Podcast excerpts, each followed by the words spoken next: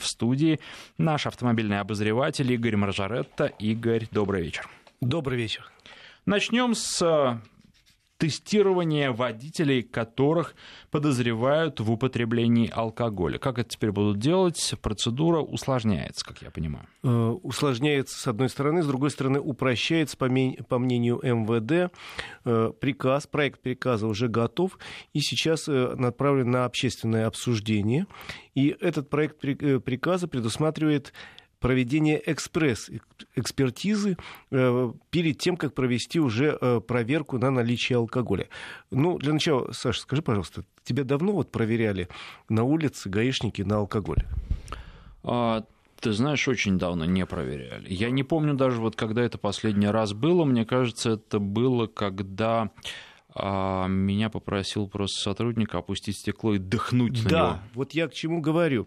Я за последнее время, за последние месяцы, наверное, раза два или три попадал на такие ситуации, когда, например, после каких-нибудь длинных выходных или праздников возле моего поселка Садового товарищества ставят несколько автомобилей ГИБДД, сотрудники стоят, все машины останавливают, но некоторые машины очень быстро отпускают. Выглядит так. Сотрудник просит открыть окно, наклоняется к окну и говорит: «Здравствуйте, там капитан Сидоров, здравствуйте. Как вы себя чувствуете?»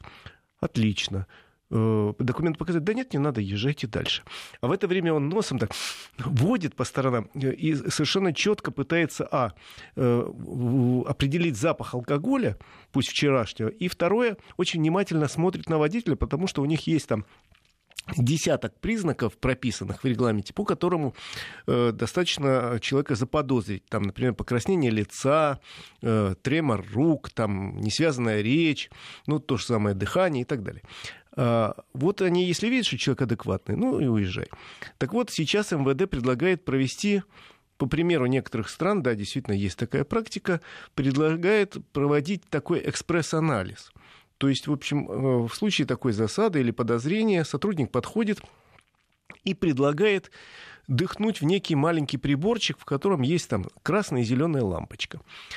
Ты дыхнул? Да, я согласен. Зеленая лампочка загорелась, счастливого пути. Красная лампочка не означает, что ты негодяй. Красная лампочка говорит только о том, что ты попадаешь в зону подозрения. И тебя уже тогда направляют на нормальное свидетельствование, где есть алкотестер с функцией распечатки, где есть два свидетеля или видеокамера. То есть, полноценная процедура, которая и сейчас тщательно, очень подробно прописана, и требует определенного времени и составления определенного количества бумаг. А эта промежуточная процедура, она ни к чему не обязывает, но и не говорит, что если красная лампочка загорелась, что однозначно, что ты бы попался. Нет, такая предпроверка. Такую же предпроверку смогут предложить и на наличие наркотиков. Там, насколько я понимаю, будет некая ватка, на которую надо плюнуть, ее вставляют в специальный датчик, и тоже красно-зеленая лампочка. Вот такую процедуру предлагает МВД, и сейчас общественное обсуждение активно разворачивается, и якобы уже готовы, во всяком случае, строчка в финплане есть на закупку на первом этапе нескольких миллионов таких тестов и свистков, чтобы определить, да или нет. Тут надо понять несколько моментов. Я по этому поводу имел вчера разговор с начальником ГАИ России генералом Черниковым, тщательно его пытая по поводу, как это будет. Он очень уходил от слова «проверка» и говорил, это индикация. Это некая индикация, она не обязательна. То есть на этом этапе вы имеете полное право, будете иметь право, если приказ будет подписан, будете иметь полное право отказаться, сказать: «Не хочу я в ваш приборчик дуть». Давайте. Точно так же, как можно было отказаться дышать в лицо сотруднику ГИБДД, когда он об этом просил. А в моей молодости бурной была такая проверка на стакан. Когда подносили стакан, просили дыхнуть в стакан, сотрудник говорит: «Нормально, езжай дальше». Была такая штучка смешная. Или в фуражку дыхнуть. Причем непонятно, что было в этой фуражке раньше, и что непонятно, что в этом стакане было. Неважно. То есть сейчас будет совершенно, если этот приказ будет подписан, совершенно законное право сказать: «Не хочу, не буду я вас свисток свистеть, и плевать на вашу ватку не буду». Понятно, что в этом случае скажут: пройдемте-ка для более серьезного анализа. Да, и это не будет считаться отказ от проверки. То То есть сейчас отказ от освидетельствования — это уже влечет за собой полноценное наказание, связанное с лишением права и большим штрафом.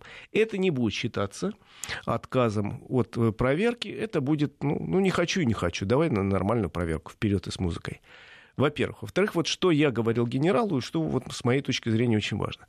Очень важно прописать очень четко регламент, чтобы по возможности избежать коррупции или скользких ситуаций. Ведь смотри, я допускаю, что некий средний водитель в провинции человек не очень грамотный с юридической точки зрения. И подходит к нему сотрудник и говорит: ну давай вот сюда дунем. Дунул, красная лампочка загорелась, все, ты попал, родной. На моих глазах вот так же, между прочим, интеллигентного, образованного моего приятеля пытались развести гаишники по дороге на Красную Поляну в Сочи. Дав ему дунуть в какой-то прибор непонятный, и говорит: ну все, ты попал, ты наш родной, все, давай 300 тысяч рублей. Вот чтобы такого не было, должен быть четко прописан регламент, как что действует вот этот сотрудник полиции. Как он предлагает, как он объясняет, что это такое, что он должен объяснить, что отказ ничего для вас не значит. И с моей точки желательно, чтобы вот весь этот процесс записывался на камеру.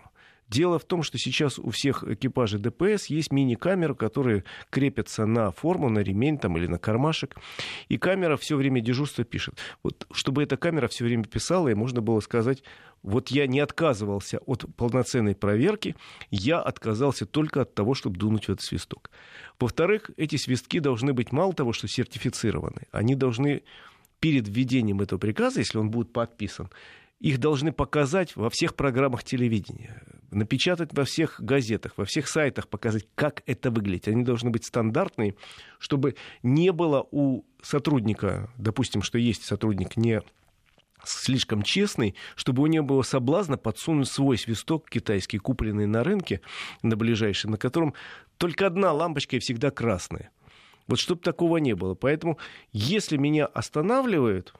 Вот такая система проверки существует, например, в Финляндии. Если останавливают, если у него есть подозрение, то, пожалуйста, дуньте вот сюда. Все нормально, счастливого пути. Нет, поехали на освидетельствование. Поэтому вот я говорю, что я, в принципе, наверное, не против такой процедуры. Она сильно упростит бюрократические процедуры, потому что сегодня при проведении полноценной проверки нужно заполнить несколько бумаг, нужно, чтобы было 2 свидетеля или видеозапись, и это занимает довольно много времени. А вот эта предпроверка, она, наверное, даст возможность, не теряя времени, просто сразу людей, у которых нечего скрывать, сказать: до свидания, счастливого пути, и не водить носом вот сотруднику в машине, вынюхивая остатки запаха после вчерашнего, там, я не знаю, дня рождения. Согласен? Да, безусловно. Ну, я, честно говоря, не знаю, насколько сейчас это распространено. Мне кажется, что останавливают уже как-то более-менее адресно. Хотя, конечно, бывают и такие спецоперации облавы, когда тормозят, практически все автомобили и просят пройти в машину врачей, скорую, которая стоит рядом. Мы же с тобой предупреждали наших слушателей там в районе праздников длинных на 23 февраля, в районе длинных праздников 8 марта, что будьте внимательны. Например, в Московской области заранее объявлено, что будут многочисленные рейды с утра в районе там каких-то поселений, в районе садовых товариществ, где будут массово продувать. Это нормальная практика, между прочим, и то, что объявляют заранее, это тоже очень хорошо, но в любом случае мы предупреждали и по радио, что будьте готовы. Теперь, видимо, в случае вот таких массовых рейдов, просто это быстрее будет проходить, и для многих людей не будет связано с большой потерей времени, чтобы доказывать: я не верблюд, я не пил, вообще не употребляю. Кстати, нашего коллегу, он мне звонил тут на днях в районе 6 утра возле аэропорта Шереметьево остановили и долго пытали. Признайтесь, вы же вчера немножко употребляли. Он говорит: да нет, вы же вчера немножко... У них, видимо, не было большого этого прибора, и маленького тоже не было. Вот если был бы маленький, он бы сказал: дуньте мне. А он говорил, он мне звонит, говорит: что мне делать? Я говорю: ты же уверен в себе? Он говорит: поехали на полноценное свидетельствование. Он говорит, да, поехали. После чего они сказали, ну, всего доброго. Ну, просто я к чему говорю? Ну, что... тут еще вопрос того, что аэропорт Шереметьево, человек с большой вероятностью, долей вероятности торопится. Да. Возможно, встречает жену, он встречал как раз жену. Ну, там мог бы и в аэропорт ехать, у него мог быть рейс. И тогда, наверное, ждать ему было бы неприятно. Мы сейчас сделаем перерыв на новости, после них продолжим. 20 часов 33 минуты в Москве. У микрофона Александр Андреев, наш автомобильный обозреватель Игорь Моржаретто. И переходим к, так скажем, к коронавирусу, вернее, к нормальной жизни Китая возвращается, который сильно от этого вируса пострадал, в том числе и автомобильное производство. Да, автомобильное производство Китая пострадало очень сильно. Рынок Китая упал катастрофично. У нас по февралю падение 80%. Такого падения китайский автопром не знал вообще никогда в своей истории. Ну, кстати, и российский тоже никогда не знал. И надеюсь, что у нас таких цифр не будет никогда. 80% падения по февралю.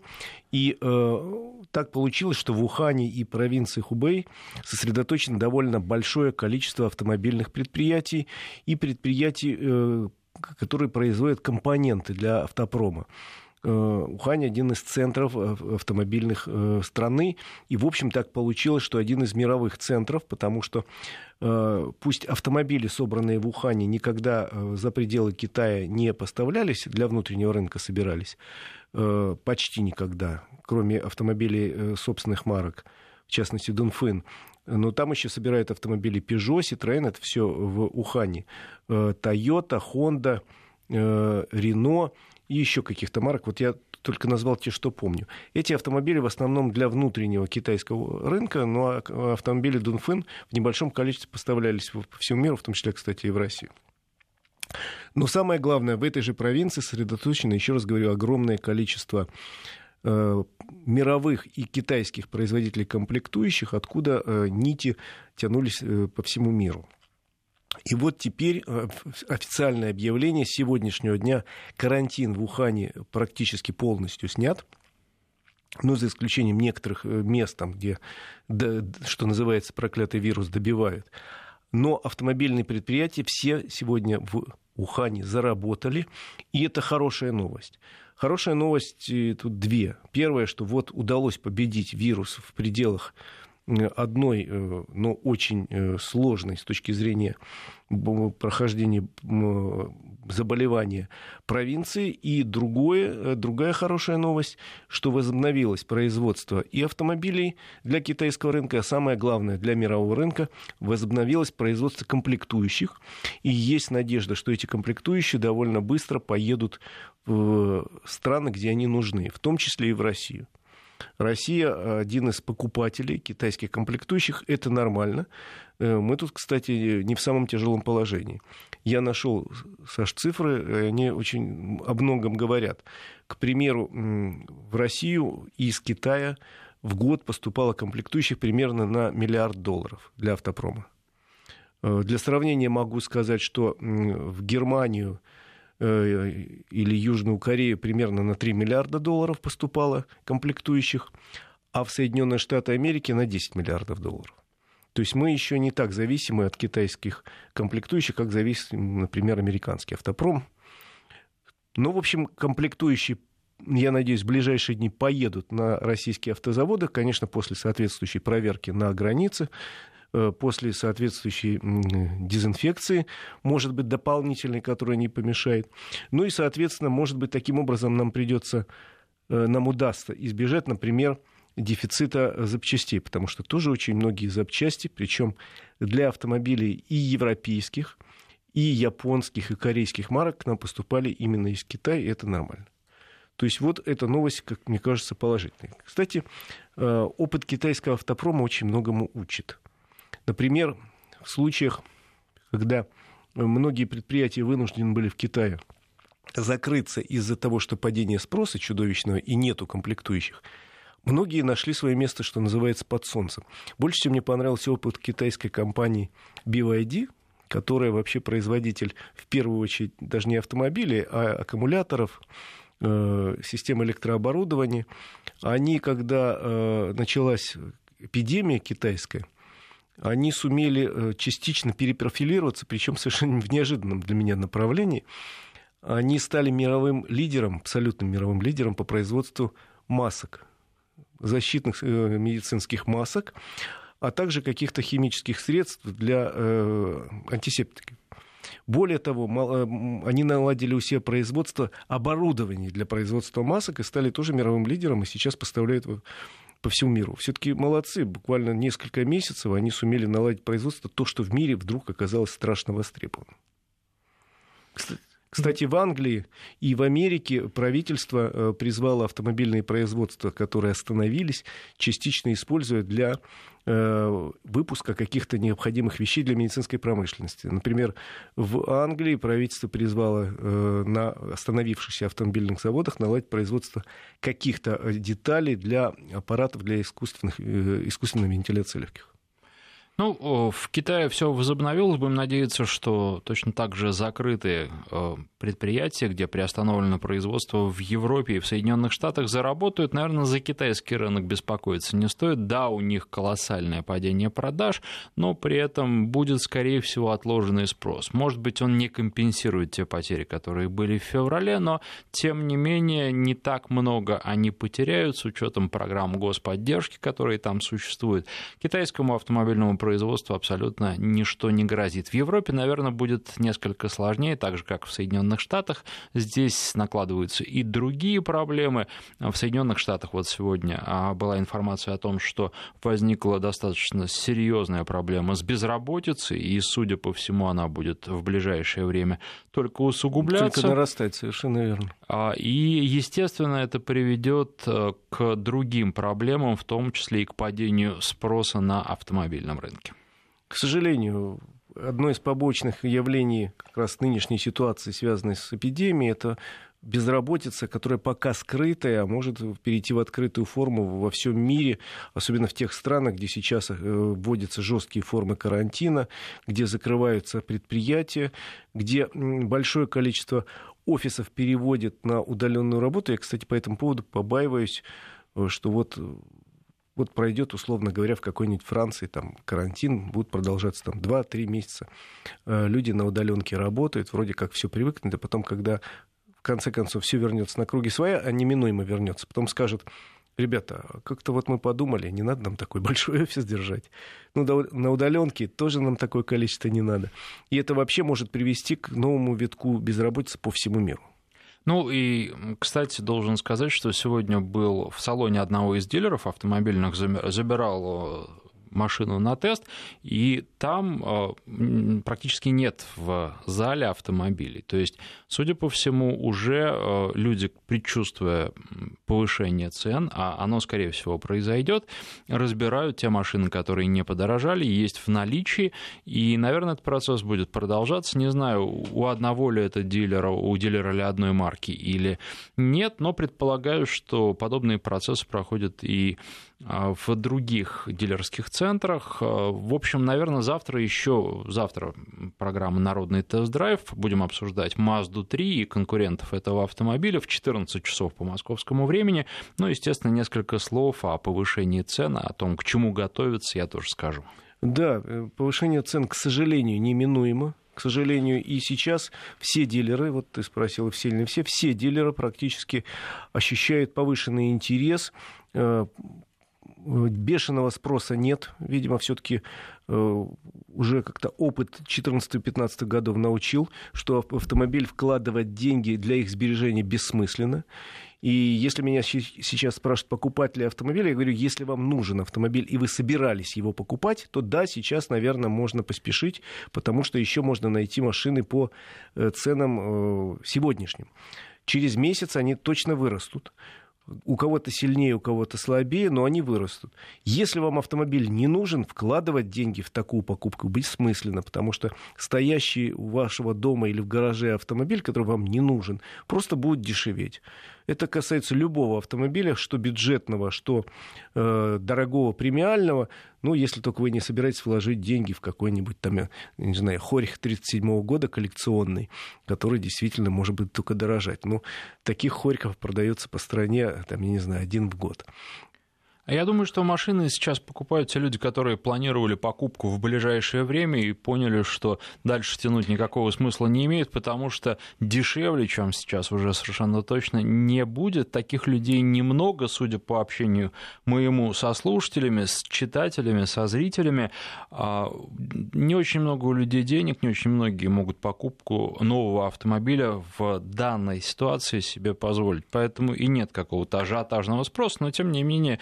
Торговый зал, в котором остались две машины вместо стоявших там, мне кажется, там был просто месяц назад еще до этого, и там стояло с десяток машин, это, в общем, довольно такой показатель. Да. О многом говорит. Я могу сказать, что один мой приятель вчера буквально мне рассказывал историю, он зашел в автомобильный салон, там, известной бюджетной марки, и провел там довольно много времени, ну, допустим, час. И, оказывается, все время хлопали в ладоши люди вокруг. Говорит, а что это такое? У нас, говорит, традиция, сказал ему менеджер в салоне, что если мы продаем автомобиль, мы покупателя провожаем аплодисментами. И он говорит, что а вот действительно пошел большой поток покупателей, да, действительно раскупают очень активно наши автомобили. Я подозреваю, что мы по результатам марта и, наверное, еще апреля получим некий всплеск продаж, неожиданный по сравнению с прошлым годом. А вот потом что будет? Это будет очень, конечно, внимательно следить, потому что сегодняшние прогнозы, учитывая сложнейшую обстановку в экономике, рубль, который сейчас не очень устойчиво себя чувствует, нефть, которая тоже, цена на которую падает, коронавирус, который тоже свалился нам на голову, все это вместе может дать очень плохой итог, и это касается не только автомобильного рынка, но, в принципе, всего. К сожалению, и Россия, и мир сейчас переживает не самый простой период. Но, с другой стороны, я думаю, что не нужно людей пугать, потому что мы помним, большинство из нас помнит и 90-е годы, и мы помним, что тогда продажи тоже были, и, кстати, вот один из крупнейших автомобильных журналов тогда и зародился, несмотря на то, что, казалось бы, в отрасли этой и в других тоже времена были крайне тяжелые. Поэтому все будет, и просто вот совсем недавно обсуждали этот же вопрос с коллегами, они тоже не понимают, как дальше жить. Жить будем совершенно точно. Жить будем, будем покупать автомобили, будем ездить. Закрывая тему эпидемии, я хотел бы дать несколько таких небольших практических советов, касающихся именно эпидемии и автомобиля. Советы самые банальные. Значит, если вы пользуетесь, условно говоря, автомобилем каршеринга, имейте с собой влажные салфетки, лучше проспиртованные, и протрите, например, руль, коробку переключения передач, может быть, дверную ручку, за которую вы хватались, ну, в общем, те части, до которых вы дотрагиваетесь. И потом, после того, как вы воспользуетесь автомобилем, не поленитесь, помойте руки. Если речь идет о вашем личном автомобиле, то тоже его не помешает продезинфицировать. Ну, лучше всего, конечно, вымыть салон полностью, но, в принципе... Сейчас и погода не очень позволяет. Хотя бы в автомобиле в своем собственном протирайте периодически. Проводите, что называется, влажную уборку салона автомобиля хотя бы там раз в 2 дня. То есть руль протерли влажной салфеткой, протерли там сиденье, рукоятку коробки переключения передач, кнопки, до которых вы дотрагиваетесь. Может быть, там, я не знаю. Ну, в общем, лучше протереть один раз там в 2 дня, и потом вы будете спокойны, что ваш автомобиль не является рассадником, и случайно залетевший вирус там не в теплой обстановке салона прогретого не проснется. Поэтому, еще раз говорю, если вы... Вообще это приятно, когда по весне, особенно автомобиль чистый, салон его чистый, не помешает его в выходные, может быть, немножко изнутри помыть и порадовать. Я тут посмотрел, пока ты говорил на то, что пишут слушатели, вот про тест стаканом. Так тетка в детстве в деревне проверяла меня на курево. Я дышал в кружку, пишет Павел из Петербурга. Ну, я же говорю, я помню этот рассказ про стакан. Сам я никогда в стакан не дышал, но рассказки про это помню хорошо. Самого заставляли там дыхнуть, вот отдыхни там. Ну, дыхнул, фу, ну, хорошо, свободен. Да, и родители, слушай, заставляли в детстве точно. Я же курил в 10 классе. Родители заставляли, а ну дыхни. Ну и теперь про автомобили, у которых вообще нет выхлопа. Да. Слушайте, у нас хорошая новость. У нас Совет Евразийской экономической комиссии принял решение обнулить пошлину на электромобили, причем это решение принято на ближайшие почти 2 года, действовать будет до 31 декабря 2021 года включительно, и распространяется на все страны, которые входят в ЕАЭС, это Россия, Армения, Беларусь, Казахстан и Киргизия. И, соответственно, ввозить электромобили беспошлино могут не только физические, но и юридические лица. Ну, наконец-то, что называется, хоть какие-то шаги сделали навстречу тем людям, которые хотят купить электромобиль. Потому что столько было деклараций, ты же помнишь, столько было заявлений, что мы поддерживаем эту тему. А оказывается, только немножко поддержит эту тему реально правительство Москвы и, может быть, Московской области, потому что обнулили транспортный налог в этих регионах, и в Москве разрешили бесплатно парковаться на платных парковках электромобилем. Иных льгот не было. Была временная льгота по обнулению таможенной пошлины в 2014, 2015, 2016 годах. Она каждый год была временная, и каждый год ее продлевали. А потом как бы забыли продлить, и все. Однако это, конечно, не привело к взрывному интересу на электромобиле, но все-таки, что называется, вроде небольшой такой маленький шаг навстречу, но приятно. Потому что те люди, которые задумывались о покупке электромобиля, могут это сделать с неким 15% дисконтом. Примерно столько составляла стоимость автомобиля, столько составляла таможенная пошлина. Не так много, говорю еще раз, но при том, что электромобиль гораздо дороже получается новый, особенно если брать по сравнению с такого же класса автомобилем бензиновым или дизельным, все равно вот эти минус там, 15% это приятно. Может быть, вслед за этим последуют и иные шаги. Ну, по примеру других стран, может быть, ведут какие-то послабления налоговые или какие-то компенсации для владельцев электромобилей, не знаю. Хотя, честно говоря, мы с тобой уже несколько раз эту тему обсуждали, я светлого будущего электромобилей в России в любом случае не вижу. Ну, многие проблемы не решены, с зарядками проблема не решена, и понятно, что на ее решение нужно очень много денег, и плюс какое-то волевое должно быть решение, все ставим везде.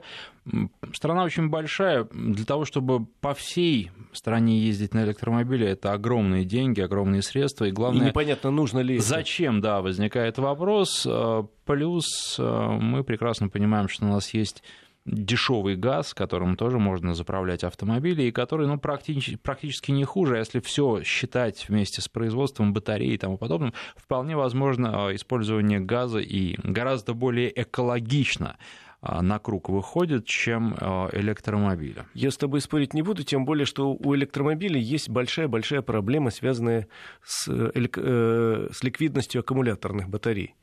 Потому что на сегодняшний день литий-ионные батареи вот эти, неизвестно, что с ними делать.